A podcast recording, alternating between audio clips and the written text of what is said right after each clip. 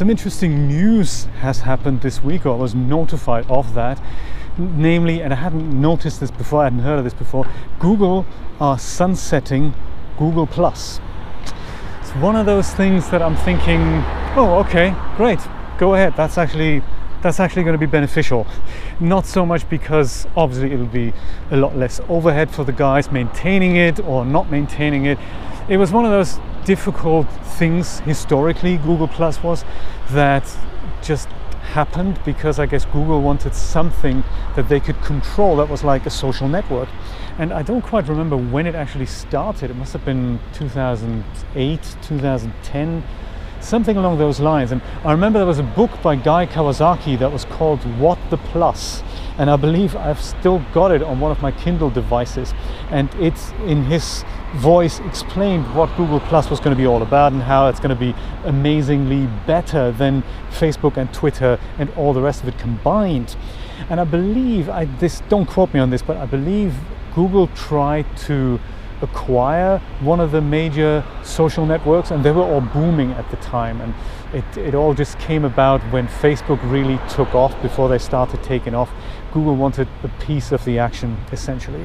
So they tried to purchase several of these things. I believe they were successful and rebranded one of their services google plus I don't exactly remember. There was one that I can't recall. They were eager to get into the social network space, and so they decided to go with Google Plus. And the tragic thing about Google Plus was that everyone was kind of, it wasn't introduced as such. People were kind of forced to use it, uh, especially on YouTube. There was this time when YouTube transitioned from being a standalone platform to being integrated with the other Google services, and they were more or less successful with that.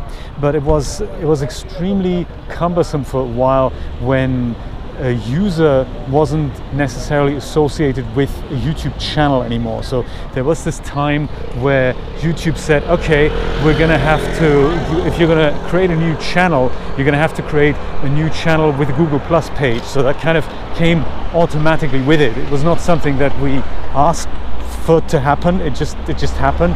And Google said, if you want a YouTube channel, then every YouTube channel now has a Google Plus page. And every time you post a video on YouTube, it also goes on your on your Google Plus page. And everyone's going, okay, great. Now what? Well, the implication was that a channel could be associated with a page, something that's today called a brand account. So that's something that they've that they've changed fairly recently. It used to be that a user had a user account and they could have a YouTube channel, and then to open a second channel, you'd have a second YouTube user.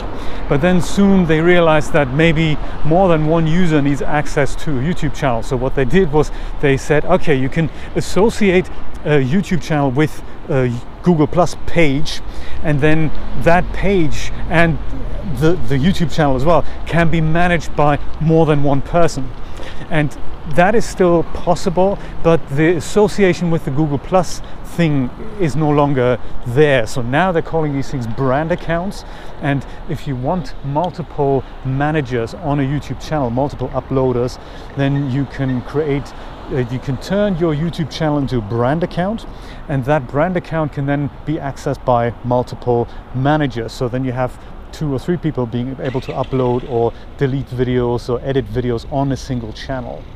So that was kind of the, the, historic bit about the, the Google Plus integration there.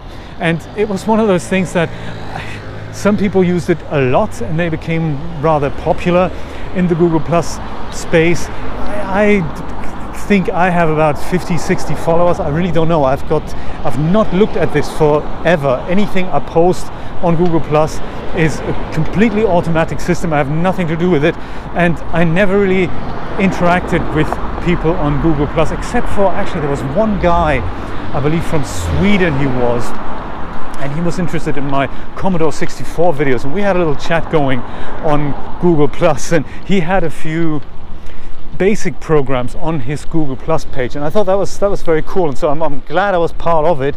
But uh, more importantly, Google are now shutting it down. They say for personal use, so personal Google Plus accounts or pages cannot be created anymore.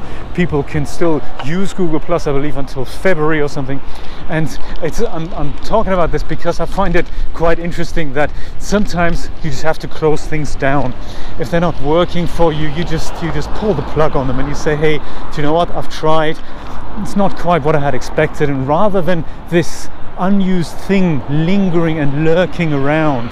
If you look at the numbers, not so much the, the, accountancy numbers, but if you look at the under the, the bottom line and you say, actually, this isn't worth my while, or this isn't isn't my, worth my time and effort, or in, in more esoterically speaking, this is this isn't aligned with my current energy right now, you can just perhaps get rid of these things. And that's true for clutter, for things that, that you know, just, just clutter up your life essentially and are kind of clamoring for attention. Even if it's something that you don't use, if it's there and you know it's there, like this unused Facebook page that you don't really post anything anymore, no one looks at anymore, it's still kind of hanging around. Sometimes it's a great idea to just delete these things and close them down.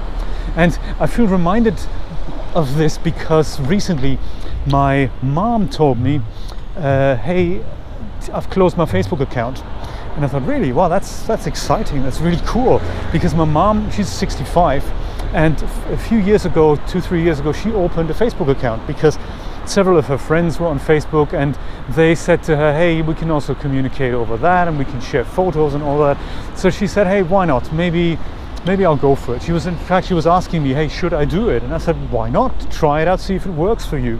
And it's, it's funny because we haven't really communicated on Facebook much or talked about the idea much, but she, she just she just said to me the other day, hey, do you know what? I've closed down my Facebook account. And I thought, hey, wow, that's very cool. This is, you are only the second person that I know of that has ever done that. The, the other one was my, my colleague Hafan in London. She, her account was hacked at one point, and she decided, you know what, that's it. I'm gonna, I'm gonna close this down. She's still today not on Facebook anymore, and you know she's still alive and she's doing great. So there we go. That's, there is a life uh, possible without a Facebook account. Just you know, one, wanted to put that out there. But I think what I like about this attitude, both by my mom and by Hafan, and also by Google, is to say, hey, look, if this isn't working, just close it down. Don't let it linger. Don't waste energy onto this. You know, even if you know this is around, perhaps it's good to just make a break on that. Just just draw a line under that. Uh, it's, it's, impressive. It's something I think I can learn from, and uh, I think I will. I will take this to heart and look at some of my projects that I've created over the years, and they may just not be applicable anymore. Uh, Laurie Griffith did the same thing. She did a lot of, she has a, a, flourishing YouTube channel and she's known for her marvelous designer tutorials. And I do watch them occasionally.